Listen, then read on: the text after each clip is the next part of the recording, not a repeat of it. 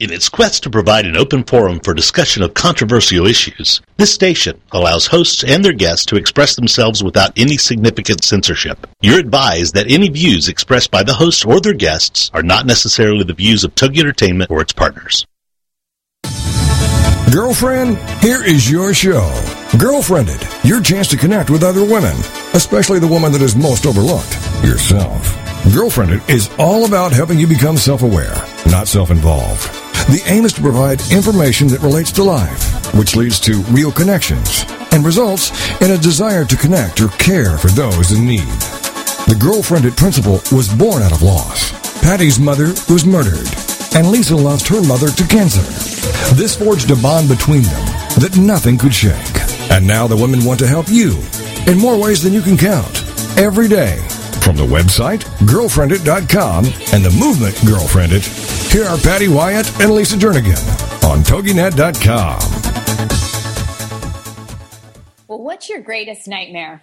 Okay, when you say nightmare, do you mean is a nightmare something that you've already experienced or is it something that you're anticipating? well, I say we go with both. But before we get too far into our show, you are listening to Girlfriendit Radio with Patty Wyatt and Lisa Jernigan, where we rally you to do the remarkable through resources and relationships. And we'll have more information about today's show and other tips and tricks on our website at girlfriendit.com. Well, just so you don't forget, you can also follow us on Facebook and Twitter. But let's go back to the original question that you asked What's your greatest nightmare? Well, I have to say, one of my greatest nightmares is not being organized. And since we are officially heading into one of the most significant and sacred seasons of the year, it is filled with expectations, mm-hmm. anticipation, inspirations, love, and laughter. and that sounds like a Hallmark card. speaking of a Hallmark card, we are going off to New York City today, and that meets all of those requirements. So I'm very, very excited. And that could also turn into a nightmare if you are not organized. But you know, okay, you're talking about all the anticipations, expectations of the season, but there are also forces that can kind of damage and disrupt. And we're going to call, for the sake of the show today, we're going to call them nightmares because you've heard of that book, Nightmare on, you know, of Christmas and all that kind of stuff. well, memories of Christmas past, they can really haunt us um, especially with the reminders of things that we didn't do. And I know mm-hmm. for me, mm-hmm. that is a huge one because I tend to focus on the things that I didn't do more than sometimes the things that I did get accomplished. And in this season of memory making magic, it also brings expectations and the anxiety, like we said, that we want to provide today our listeners with all the essential elements to help all of us deliver our peace on earth, goodwill to men, and what not results. well, have you ever found yourself saying, this year it's going to be different? Like you really do want that peace on earth, goodwill to men, and, and whatnot. So this is going to be the year. This is the year that you're just going to embrace. And, you know, what if this year was different? And you have to ask yourself well, how. Well, don't you find that I, I, I start um, anticipating and thinking about Christmas, I have to admit, in, in, the summer because I love Christmas so much, everything Christmas. And every year I go, okay, this year's going to be a little different. I'm going to be more organized. I'm going to have, this is going to happen. I'm, I'm really going to have my Hallmark card experience. Well, I, I have to interrupt you because you said this year you're going to be a little bit more organized and you challenged me to do the same thing. yes. You challenged me to have my Christmas tree up. I took on your challenge. I did everything that you asked me to do. Yes and it was quite comical because you were still you were still challenged in that area as, I was still talking about it as you, you, were did. doing it. But I did, did get it up on. I did give myself a deadline, and I find that I really need a deadline and the accountability accountability of that deadline, and that it really kicks me in. And so, so I did. I've had my. You know, it was so nice because actually we both. I had my house decorated, my tree up before Thanksgiving so that I can totally go into Thanksgiving. And then I've come home, and it's like so nice to be able to enjoy the home decorated because I love love Christmas.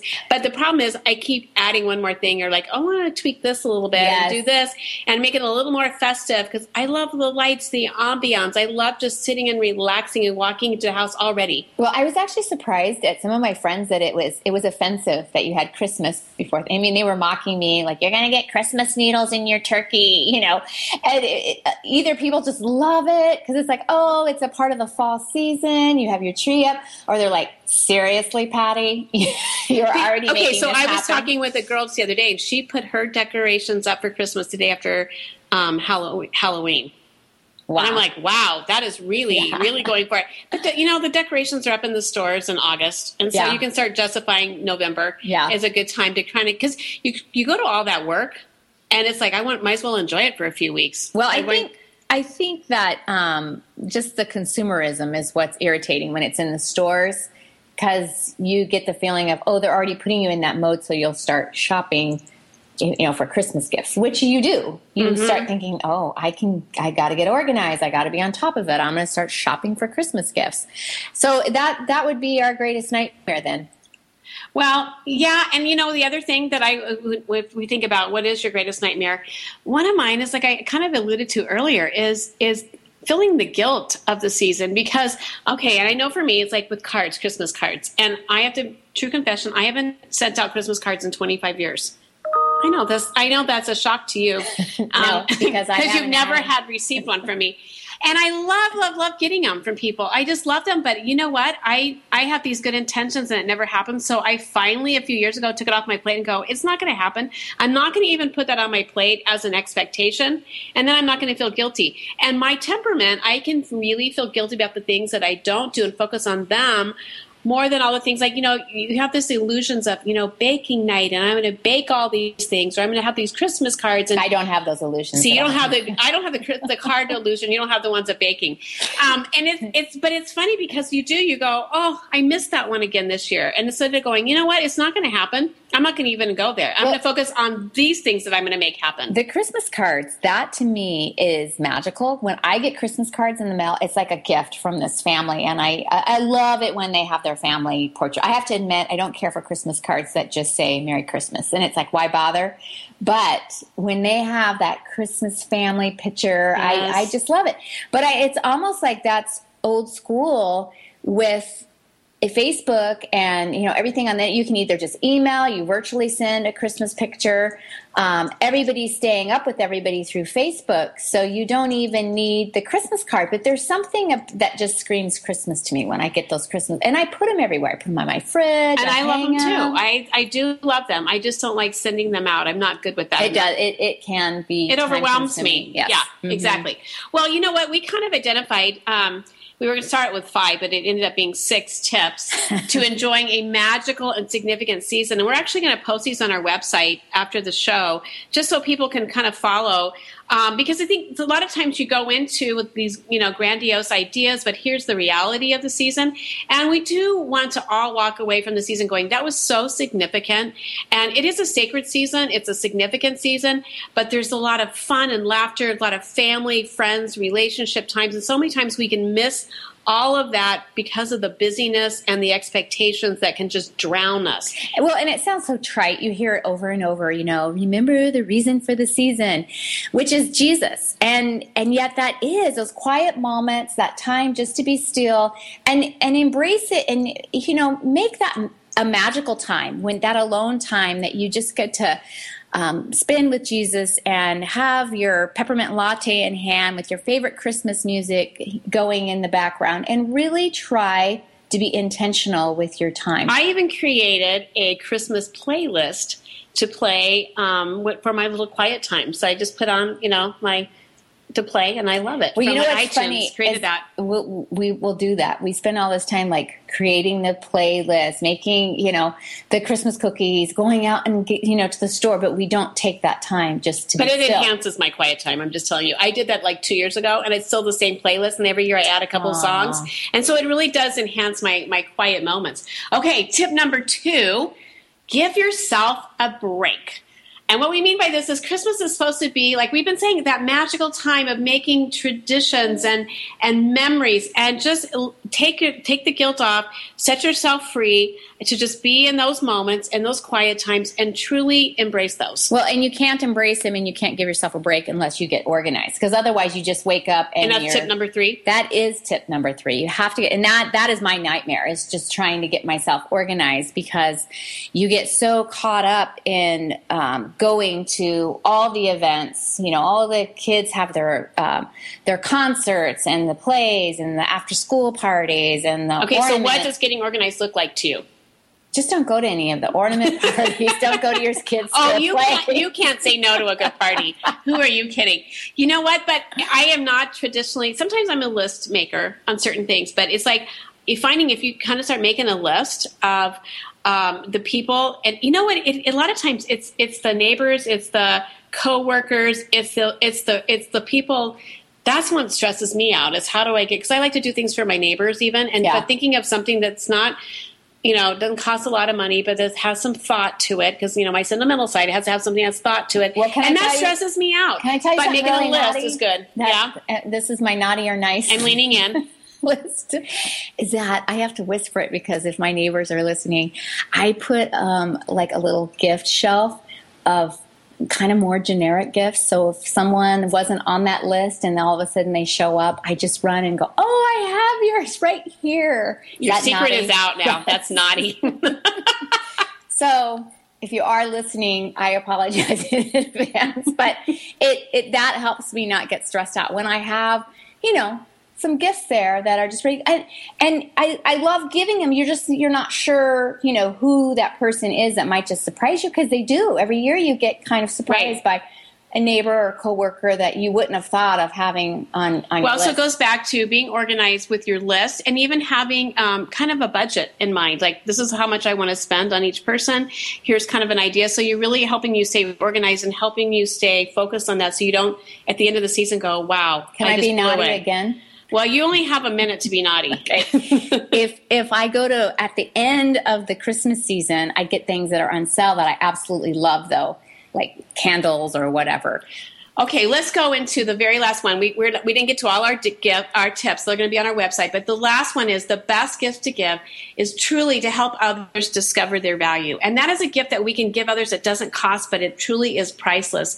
And so we went. We're going to put some more things on our website because we didn't get to them all, and just things even to help create those magical memories, like take a drive and enjoy the Christmas lights with and your all family. my naughtiness. Exactly. But the bottom line is, as we go into our break, it's a season that has the potential to take your shame and your self judgment to a whole new level. But remember, it can also be a tremendous opportunity, and we get to decide how we're going to look at it. But we're going to take a break, and we'll, we'll be right back with our special guest. Michelle Renee Hogan talking about how we can bring others value during this holiday season. We'll be right back.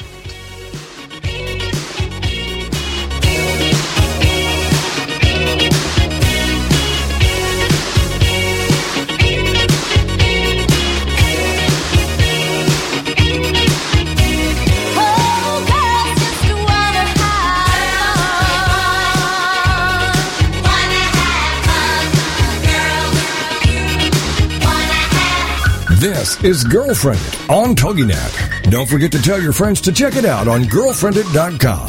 It's time to discover it, connect it, propel it, girlfriend it. And we'll be right back with more Girlfriendit Radio right after these.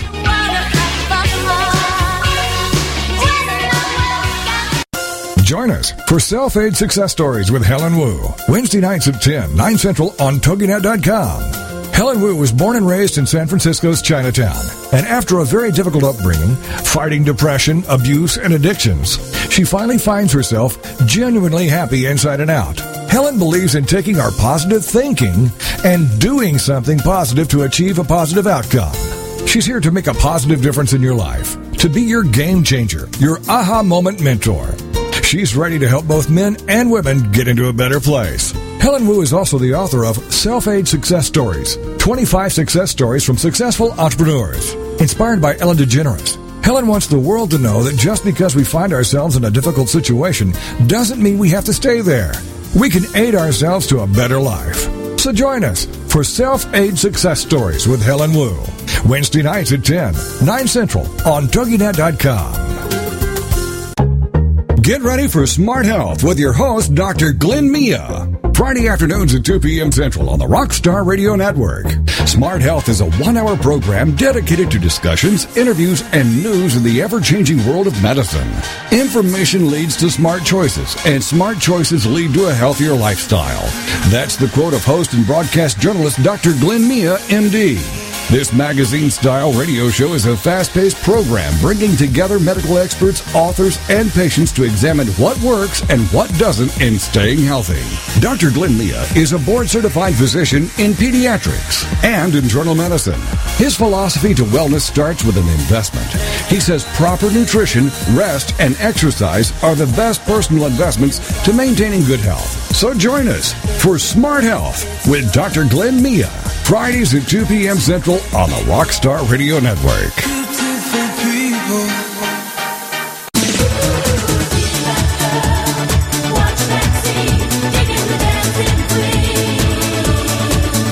Welcome back to Girlfriendit Radio. A chance for you to let your hair down, curl up with a mug of whatever you love, and have some nice girl talk. It's Girlfriendit, the radio show on TogiNet.com. And now back to the show with your hosts, Patty and Lisa. Well, welcome back to Girlfriendit. And we were just talking about the last tip that we shared in our list of helping to create a magical and significant Christmas season. Although you did rush me through all of my, my naughtiness that um, that I somebody had to. my naughtiness it, it go on true, and on and on and on. It became true, true confession time. well, that goes gives us the best gift to give is to help others discover their value. And this gift is the mission and passion of our guest today, Michelle Hogan. She is a self-described everyday woman.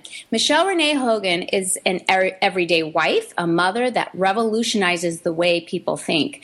And um, I, I love hearing that when people are out there just revolutionizing the world. She passionately runs a nonprofit organization, Restoration Stemware, that empowers the everyday person to find their purpose, embrace their passion, and live it out loud. She has traveled from coast to coast conducting seminars and workshops on the personalities, team trainings, and inspiring those whom she encounters to see and embrace their unique greatness. Well, using her journey, she compels others through hope, inspiration, and encouragement. Michelle Renee sums up her motivation with one sentence I am being my best me and living it out loud to inspire others. I love that and welcome Michelle to our show today. Thank you. I'm so honored to be a part. Well, we just so appreciate you just being willing to come and just to share your heart and your story. And as, as we all know, stories are so powerful and, and just really do inspire others to see the hope um, and, and just enjoy the journey better and to realize that they're not alone. You know, I think two of the most powerful words that we can hear is me too. When somebody is sharing something and go, me too. And it just makes us uh, not feel so alone in life.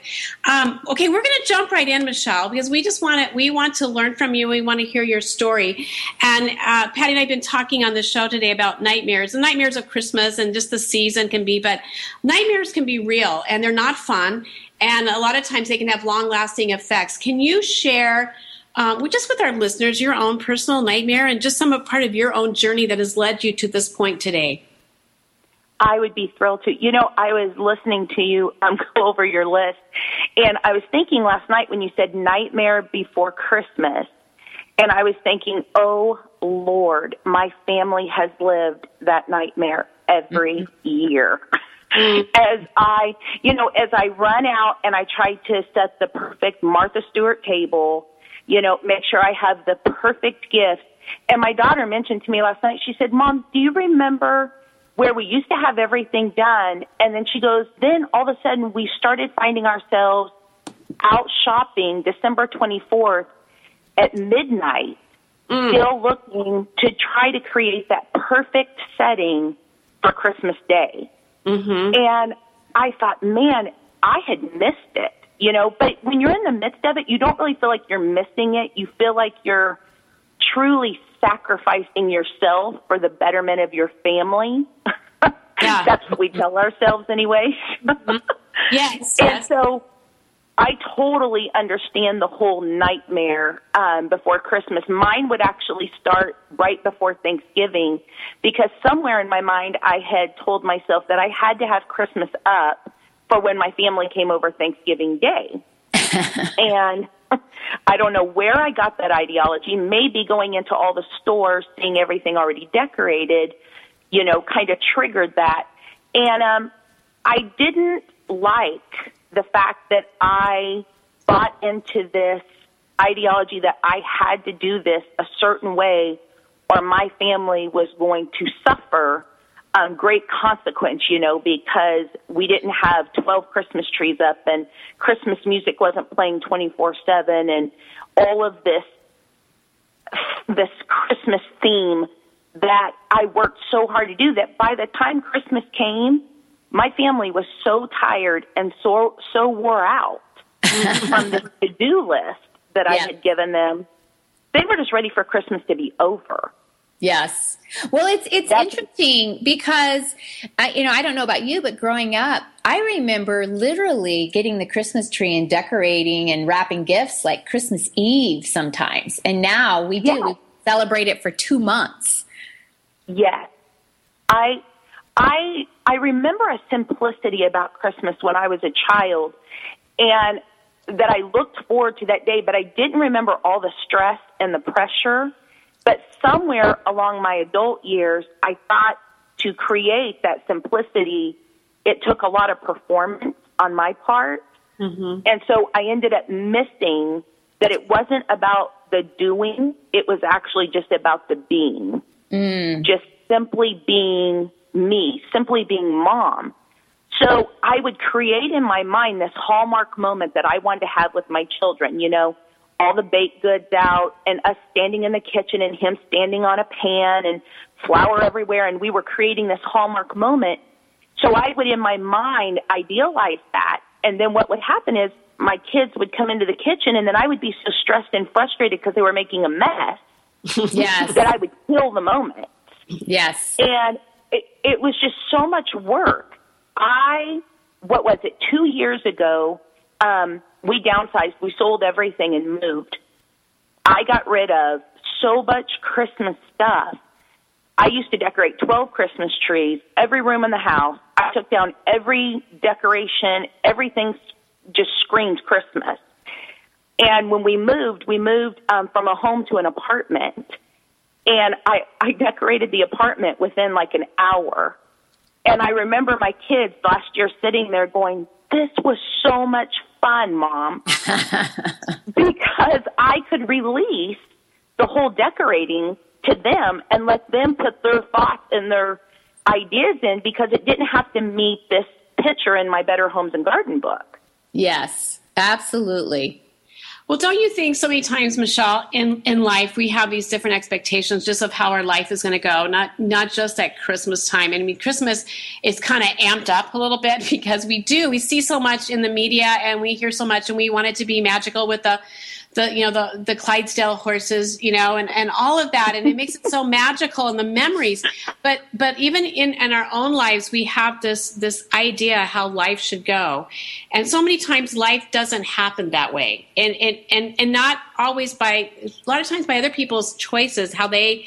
Um, how it affects our lives, and I know you've had some, kind of a story with that. How can you kind of share your own nightmare of real life and how it has really shaped you into the woman you are today, a woman who is passionate to help others find their value and see the hope and the healing in life? I think I early on, being a preacher's daughter, um, felt very compelled to live up to a expectation that I felt everybody had of me. And there was no room for error. There was no room for grace. Although I was taught to always give grace and mercy to everybody that came to the church, I felt like I had to be the example instead of Jesus being the example. I didn't really understand that's how I was living until just over the years, I found myself, about four years ago, I found myself saying, God, I'm tired. I'm just tired. I'm tired of not being good enough. I'm tired of always missing it. I'm tired of not meeting expectations. If this is really what it's like to serve you, I'm done. I'm mm. checking out. I'm not going to do this anymore. This is too hard. This is too much work. every day I fail, every day I fall short, and I'm tired of trying to get your attention and hope that you pick me. Mm-hmm. Hope that you look over there and say, "Oh, that's Michelle. That's my daughter. I'm going to pick her today." I'm tired. And I remember laying in bed next to my husband, and I looked at him and I said, "I'm just done." And he said, "Sure." He didn't say much, and I said, "No, you don't understand. I'm done." Mm-hmm. And I remember that night laying on my bed, and I said, "Father, if you really do love me, based on me not doing another thing for you, if you simply love me, then start proving it because I'm done trying to earn your love. And you know, I know Christians probably hear me say that and think, oh my gosh, I can't believe this woman is saying to Jesus, prove it. But I found in that moment of realness and raw, just raw Michelle, that's what he was waiting for me to be, was just completely raw. Instead of coming to him so perfected and so strong and so full of an agenda and ideology of what I thought I needed to be, he was ready for me to just be raw. And Lisa, Patty, I cannot tell you what happened, but the next morning when I woke up, I could literally feel that he was loving me in a way that I had never felt my whole life. And I, I've been in church my whole life. Mm-hmm. And I think what it was is I had just completely at that point surrendered. Mm-hmm. So I was able to feel his love. He'd been there trying to love me the whole time, but it didn't meet my idea of what it was going to be like or what it was going to look like. When I did that, I knew, okay, this is what my journey is about. I am going to give every man and woman what I have craved my whole life. And that is for somebody just to love me where I'm at. Mm-hmm. Well, you're speaking as what, what uh, almost every woman, the, the heartbeat of every woman is like we just we long to be loved and to be accepted for who we are. And so, so many times we don't even know who we are. We've gotten lost in the busyness no. of life and other people's expectations, and we don't even know how to be our true selves. And what mm does real and raw really look like? And um, and just coming to that place, like you said, it's very very freeing um, to just say, "This is who I am. This is where I am," and my value comes in being loved by my, by by God. And he gives that value. Oh. It's not in the things that I do and I, I, accomplish. Well, Michelle, we're gonna we're gonna take a break, and when we come okay, back, we are going to talk more about how you have learned how to navigate and overcome some of these nightmare things. And because your story truly is one of hope and healing, and and just realizing that life um, life can be lived uh, that abundant life that Jesus offers amidst everything going on. So we'll take a break. We'll be right back with Michelle Renee.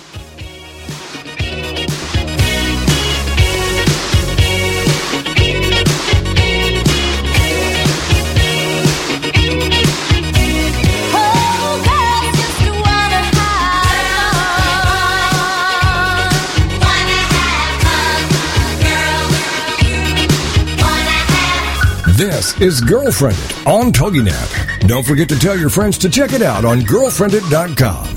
It's time to discover it, connect it, propel it, girlfriend it. And we'll be right back with more Girlfriendit Radio right after these.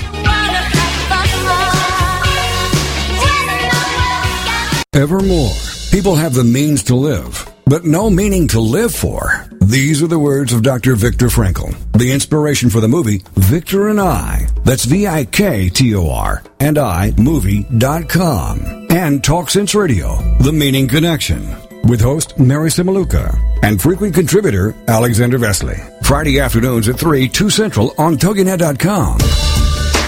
More and more people today are discarding their quest for money, possessions, and things, and are instead beginning a serious quest to find meaning in life. Until now, these discussions were historically in the hands of priests, ministers, and scribes, then to philosophers, psychiatrists, and psychologists. Now, these deep discussions are where they should be, in the hands of individuals, on the air with you. Talk Sense Radio, The Meaning Connection, with your host, Mary Cimiluca, and frequent contributor, Alexander Vesely. Friday afternoons at 3, 2 Central, on TogiNet.com. Get ready to laugh along with This Little Parent Stayed Home with Ali Lopreet. Friday evenings at 6, 5 Central on TogiNet.com. This is a truly realistic, no nonsense, tell it like it is method that will have you laughing and crying, surviving while struggling, and hammering away at the hardships as you travel through the greatest journey of your life. Get empowered by joining thousands of other parents who have also decided to take a leap of faith into a double career with longer hours and half the pay simply because of the love they have for their children. Together, we are rebuilding a new economy that will support us rather than enslave us. Never again will we have to choose between raising our children and earning to provide for them. It won't be easy, but it will be worth it. For more on Allie and her success, check out her website, ourmilkmoney.com. So come get empowered with This Little Parent Stayed Home with Allie Lopreet. Friday afternoons at 6, 5 Central on TogiNet.com.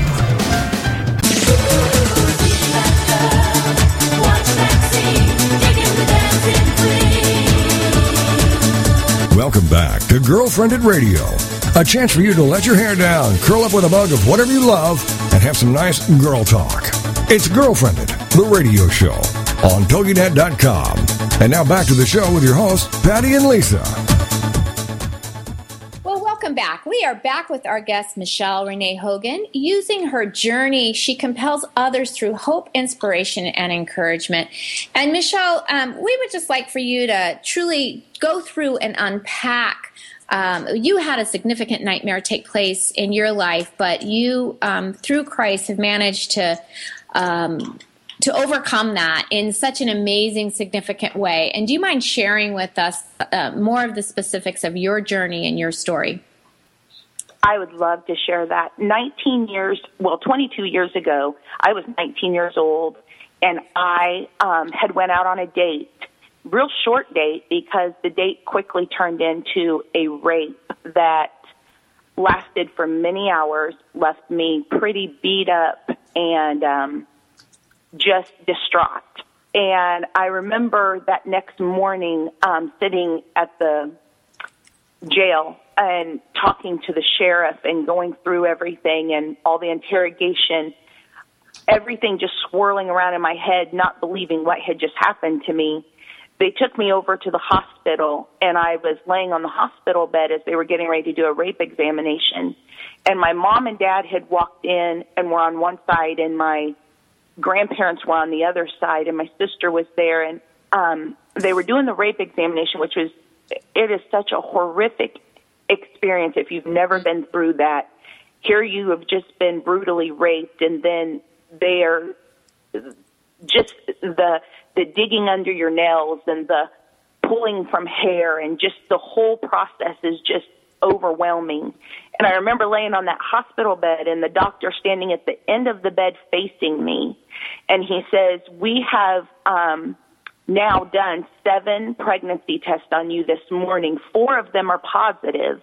Three of them are negative. Mm. What would you like to do? Mm. And I sat there just kind of numb. It probably felt to me like, you know, a half hour, but it was just split seconds. And he said, we have a pill that right now you can take and that will dispose of the fetus and you won't have anything to worry about after that. And I took a breath and with everything in me, I remember going up onto my elbows and pulling my head up off the bed and I looked at him in the eyes. And then I looked at my mom and dad and my grandparents. My dad looked at me and said, it is your decision. We support whatever you want to do. And I looked at that doctor and I said, I'm keeping this baby. If mm-hmm. God didn't want me to have this baby, He could have stopped me from conceiving through this horrific event that happened tonight. Mm. I remember that the days and the hours that followed that decision. I never really felt like I made a pro life choice or a pro keep your baby choice. I never, I never thought about it as was I doing something right or wrong. At that moment, I had just been stripped of every mm-hmm. bit of decency, self worth, value, and I le- I was just left in pieces. And mm. so when he gave me that choice, I knew I had something growing inside of me at that moment that I was going to love and that was going to give me a reason to get out of bed the next morning. Hmm. And so I went home from that hospital and I laid up in my bed and I remember just putting my hands on my stomach just hours after the rape. And I said, Lord, I don't know how to be a mom at all. I never wanted to be a mom. I was in medical school.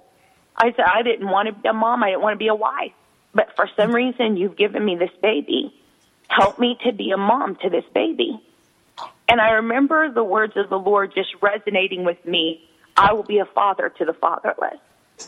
Hmm. And so every day I would tell her or the baby, I didn't know it was her at the time, in my stomach, I love you. You are being born in love. You were wanted, and and the Father is going to be your Father. And mm-hmm. so, as I went through those nine months, I didn't think much about me. I thought much about this baby. I did not even share the rape story with anybody. My mom would share it with everybody she came in contact with, and I was like, oh my gosh, quit talking about this. Mm-hmm. This is nuts.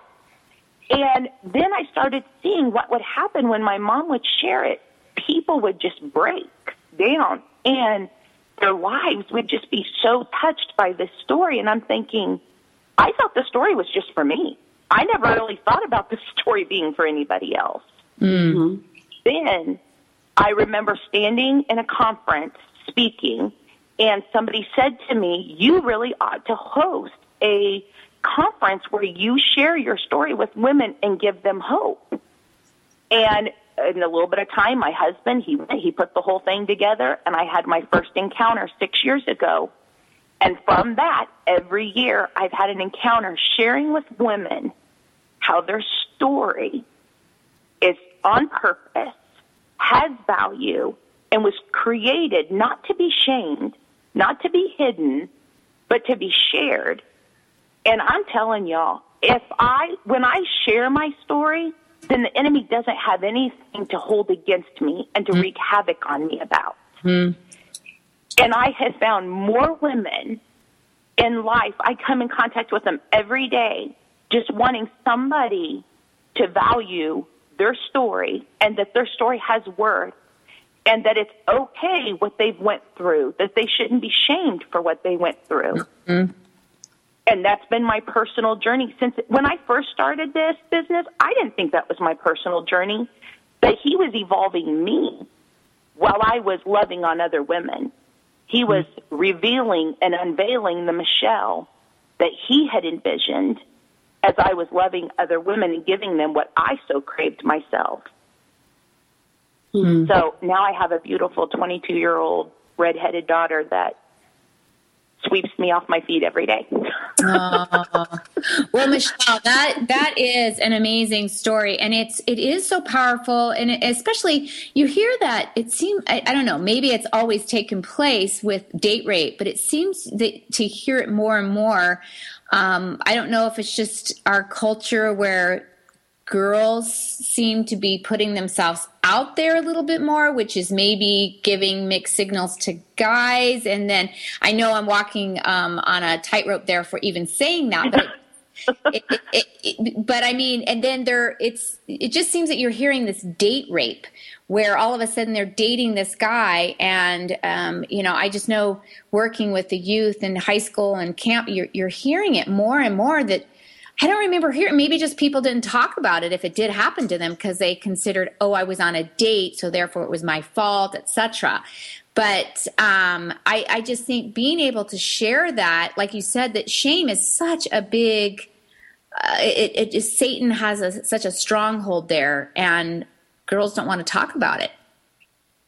Well, I will tell you, in church, my dad never preached it because my dad always preached grace and mercy, but the people in church, I just remember them never being able to accept that it was there was grace and mercy for even those that made poor decisions. Mm-hmm. And you know, when I look back, I remember I did all the right things when I met this gentleman or this guy that ended up raping me. I never saw um saw even any warning signs. Mm-hmm. And so therefore I felt when it did happen, I felt extreme guilt and yeah. shame that I should have known better. I should have seen something. I should have done better. And I feel that is exactly the trap the enemy wants me to buy into Yes. so that forever I live under you should have done better. Because then if I live under guilt and shame, how can I share that story as hope for mm-hmm. somebody? I can't. I hide behind that story, scared to death that somebody's going to find out. And then I work really, really hard to paint this picture of a Michelle that I think everybody will be okay with, which then leads me into meeting everybody's expectations that are perceived on my part. And now I'm so far off from being the Michelle he created that I'm miserable, I'm unhappy, and it just, life doesn't even seem worth living when I go to that extreme. So when I, two years ago, moved and downsized and I, I left the church, I left everything in search of who was the Michelle that God created. Mm. Not who is the Michelle that the conference created or the church created or my parents or, or family. Nobody. I only wanted to know what did you have in mind when you breathed life into me, God? That was not a popular choice that I made. I stepped down from many positions, gave up many titles, and left and moved to another state to find me. But I was at a place of hopelessness. Mm-hmm. And I needed him to show me that there was a purpose for me being birthed that was great in his mind. And when I sought out to find that, I realized that a lot of the expectations and a lot of the nightmares that I lived through every day were not really from other people. They were my own thinking of trying to make sure I was always what everybody would approve of and would be pleased with. And it was a performance driven life. And now, go ahead, go ahead, honey. No, no, no. You're you're saying so many powerful things here, and and uh, some of it, you know, as women, don't you don't you see this so often? How we do so blame ourselves for everything. We are so hard on ourselves, and yet we will tell other people how much they're loved and valued, but. The, the story we tell ourselves is one of, of shame and rejection and and mm-hmm. guilt and judgment. And it is learning how to navigate through that to get to the other side to go that's not like you said that's not the michelle god created me to be. And in spite of a horrific situation circumstance there is still grace and love. And you have this beautiful daughter as a result that's full of love and, and god's goodness and image. Well we're going to take a quick break. And when we return Okay. michelle will be sharing how she has navigated and overcome her own personal nightmare. And and michelle you have done this with uh, creating a nonprofit restoration stemware. And we're going to take a break and we're going to talk about that when we come back.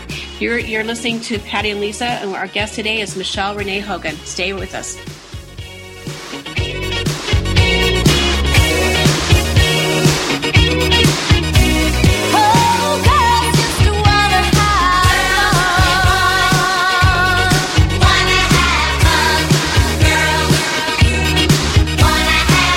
This is Girlfriendit on TogiNet. Don't forget to tell your friends to check it out on girlfriendit.com.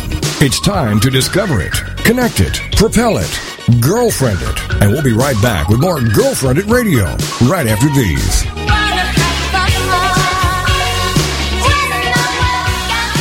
Do you feel like when you watch a cooking show or read a food magazine that the recipes are not practical for a busy family? Do you wish you could have a conversation with someone about the best way to get dinner on the table fast after a long day at work? Are you tired of cooking dinner only to have your family turn up their nose at all of your hard work? Do you want to hear more about healthy living and finding more time to find your passion in life? We'll pull up a chair and visit with Heather Tallman, host of Around the Kitchen Sink. Thursday nights at 10 p.m. here on TogiNet Radio. Like many women, finding balance in life and time to take care of yourself is hard to do. Between managing a career and marriage and children and a busy family schedule, it's hard to maintain a sense of self.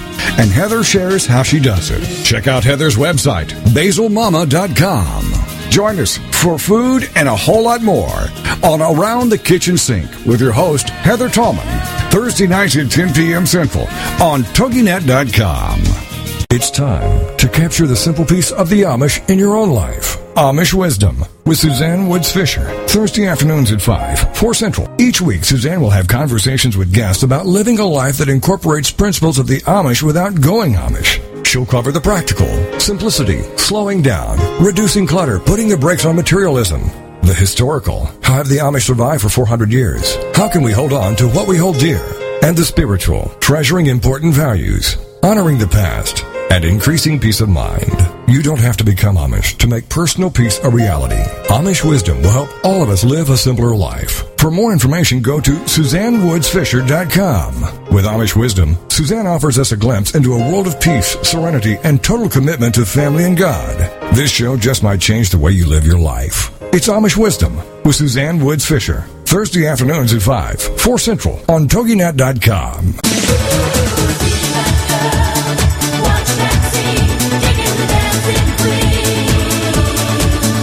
Welcome back to Girlfriendit Radio. A chance for you to let your hair down, curl up with a mug of whatever you love, and have some nice girl talk. It's Girlfriendit, the radio show on TogiNet.com. And now back to the show with your hosts, Patty and Lisa. Well, welcome back to Girlfriendit, and we have been talking today about your nightmare. And Michelle has shared a little bit of her personal journey and her nightmare with us, which I have to tell you, Michelle, um, this is a, a conversation that really does need to take place because there are so many women out there who are dealing with uh, this kind of healing and they do want to hear about the hope. And um, you just are so passionate in helping others to be able to overcome that, which is so neat to hear. And you actually became so passionate, and God has worked through you to start a nonprofit organization called Restoration Stemware. And this organization empowers the everyday person to find their purpose, embrace their passion, and truly live it out loud. So, can you share a little bit? We kind of left off at, at just the, the hope of it all. And now, how did that then move into a business? Well, I think what happened is, um, you know, I had had quite a, a few molestations in my life before the rape, and I felt pretty disgusted with myself um, after the rape. I remember asking the Lord, "Did you create me just for abuse? Mm. Was that my purpose that I was created for?" And I remember when I started Restoration Stemware, I was sitting with a group of women and I told them, I said, what you don't understand is you look at me and you say, wow, if I could just be like you. And what you don't see is I relate well with the woman at the well. Mm. No, I have not been married many times, but I looked for love from every man that would just spend a minute with me. I would give me so that they would in turn give me something that I was searching for. Mm-hmm. And with every time you do that as a woman, you give a piece of, of yourself away that you just you lose value every time and worth every time to where you feel like you are nothing. Mm-hmm. And so when I started my business, I said I want to just have a moment. I want no more than 30 girlfriends. I don't have to know who they are. I want us to spend a weekend together. I want to be able to share stories, but I want them to see their value and their worth, not in me, but through Christ. That no matter what they've done, if I can relate to the woman at the, at the well, I don't care what they've done. He wants to use their story because it has a purpose. And so that first encounter that I held, I thought it was the last one. I only planned on doing it one time. I never planned on turning this into a business. I had a need, and I set out the need and then invited other women to participate. It grew from there because we are surrounded by women that are just wishing somebody would just listen to them, stay there after they hear all the gory details, and still love them with no judgment, no condition, and no like list of now you can be my friend if you do this, this, and this. I purposed every year when I had an encounter, I didn't care who walked through those doors. I wanted to give them what I didn't have. And I realized now when I look back over the last six years, He created that business also to heal me. My heart was broken. My heart was fragmented. But he used my story to give those women permission to share their story.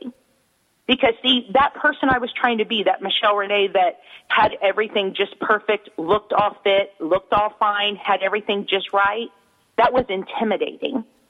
That never invited people into my life. That was something I created so that I was always protected. When he took that away, all of a sudden it gave all these other everyday women permission to tell me their rotten stories mm-hmm. and all their bad choices. And they could sit for a weekend and share openly with women they had never met. That's the power of the Holy Spirit, not the power of Michelle. He created an environment for women to come and share openly because he wanted them to learn to simply be. The reason we live a performance driven life is because we're trying to perfect all the screw ups that we've made so that nobody ever knows them and nobody ever sees them. And one Well, time Michelle- we hosted. Go ahead. Well, I just have to interrupt you. You you talked about you'd already gone through previous times where you had been molested, and you you hear of this with with gals where they they've had this happen to them. Um, did, were you able to share that? Were you able to go to someone when that took place? Was it? I know there's there. This is more than one question, but was this a family member or what? Where did that? And how old were you when that took place? The first time it happened was nine months old. It happened all the way through my pre early teen years. I went to family, but you have to remember back then that was something you didn't discuss openly. Mm-hmm. It was a very private, very family um, taking care of decision. You know, we took care of it privately, and we didn't discuss that openly with anybody. Today, if that would happen, you know, obviously things are way different today. You talk about it, and it's taken care of immediately by the authorities. Now, how did you know So- at nine months? Did Oh my! Well, we were having a family get together, and my grandmother was sitting at the table, my mom's mom, and said, "Well, you know, this uh, this all started when she was nine months old in the nursery." Mm. And my mom started crying and said, "I never wanted her to know that." And so I never knew about the nine month one until I was in high school. yeah. But I can remember thinking something was wrong with me because I kept ending up in a situation where somebody was always taking of me things they should not be taking from me. Yes. And so then I just continued that pattern. Then when I got raped, I felt like it's what I had deserved. Mm-hmm. I had finally, that was the ultimate price. You know, you, this is, this is what you are. You're, you're no good. You're filth. And so the ultimate price to pay is being raped. And I just made sense of that somehow in my own mind. I never even went to counseling until I got married Hmm. because once I got married, I was like, oh my gosh, he's going to want to make love. What am I going to do? Mm-hmm. Yeah. I don't want to make love with anybody. Mm-hmm. And so I ended up going to counseling, and God gave me an amazing husband that is way older than me. And he looked at me on our honeymoon and he said, You know what? I have you the rest of my life. I don't care if we make love on our honeymoon. So Yeah. that took a lot of pressure off. Mm-hmm. So it, there wasn't a lot done about when it happened at first. And so every time that wasn't dealt with and it was hidden and quiet, the shame grew more in me. mhm Does that make sense? You know, Oh, it was totally. like something I had done wrong. Well, and you know, don't you find uh, it, it, for all of us, but we allow circumstances in our life, and and uh, especially women that are dealing with the sexual abuse and even spiritual abuse, that they allow that to define them, and it's hard to get past that. That this is who I am. That's what, what it's so amazing about what you're doing with this restoration stem and everything is is allowing people to share their stories, so their stories are coming out. It's not they're not in secret anymore, and it's releasing that, but how do you even i would think that especially with with these circumstances that it's it's a constant you know surrendering to go this doesn't define me this doesn't define me. This is not you know that shame that all of that i didn't cause this i didn't it's it's that talk and to get beyond that. What is some what are some things that you really like practically try to help women? I know in, in your restoration like right is it journaling? Is it writing? Is it changing the conversation how do you help women to to go that doesn't define me anymore First of all, I help women by being just as real and transparent and raw myself to them. Mm-hmm. I mean, literally, I'm raw. They see me good, they see me bad. Over a weekend, there's no pretense. There's nothing done ahead of time. It is raw. Second of all, I, I do encourage journaling, but I don't tell them to journal. I tell them constantly, you're hearing my story, but my story is mine. You need to find your story. And the only way you're going to find that story is through time with the Father, a relationship with Him. I did not have a relationship. I had rules and regulations. I had keep this, keep that. Once I lost religi- that religiosity of keeping rules, I fell madly in love with the Father. And now every day I search and seek in my word. I can't get enough of it. I tell those women that did not happen overnight. But when I was real and raw with the Father, He loved me even more. I was able to embrace His love. So I encourage those women by just being real and living out loud myself, but constantly reminding them that there is a beautiful, unique them that He envisioned when He created them and breathed life into them. And they have a journey of their own that will not look like mine. It will be uniquely written for just them. He will take all the behind the scenes story. He will take everything that they've done and he will create a beautiful love story that he will in turn use and give other women hope as he heals their heart from the inside out. Hmm. That's powerful, and we and uh, this show has really um, gone by fast, Michelle. Just your willingness to just open up and share, like you said, reveal your story and give other women permission. And we hope today that as our listeners have been listening to your story, it is one of hope and healing. Um, that they can they can see that their that their life has value and worth. And I we know we talked earlier in our show, nightmares come in all shapes and sizes, and they're no respecter of persons. And earlier in our show, we shared some practical tips to avoiding and alleviating their effects. And we're going to have again these these tips posted on our website at girlfriendit.com. But Michelle, again, thank you for just joining us today. And and in the few seconds we have left, how can women find you? And I know you have a book they'd like to share, we want to post that on our, our Facebook at Girlfriendit um, Facebook to make your book available to women. So, can you share real quick how women can find you? Yes, it's a personal email. My whole business is about a personal contact. So you can find me at Michelle at gobeyourbestYou.com. That is my personal email. If they want to contact me, they can contact me personally. It won't go through my staff, won't go through my team. It will come to me personally. Perfect. Thank you, Michelle, and go be your best you.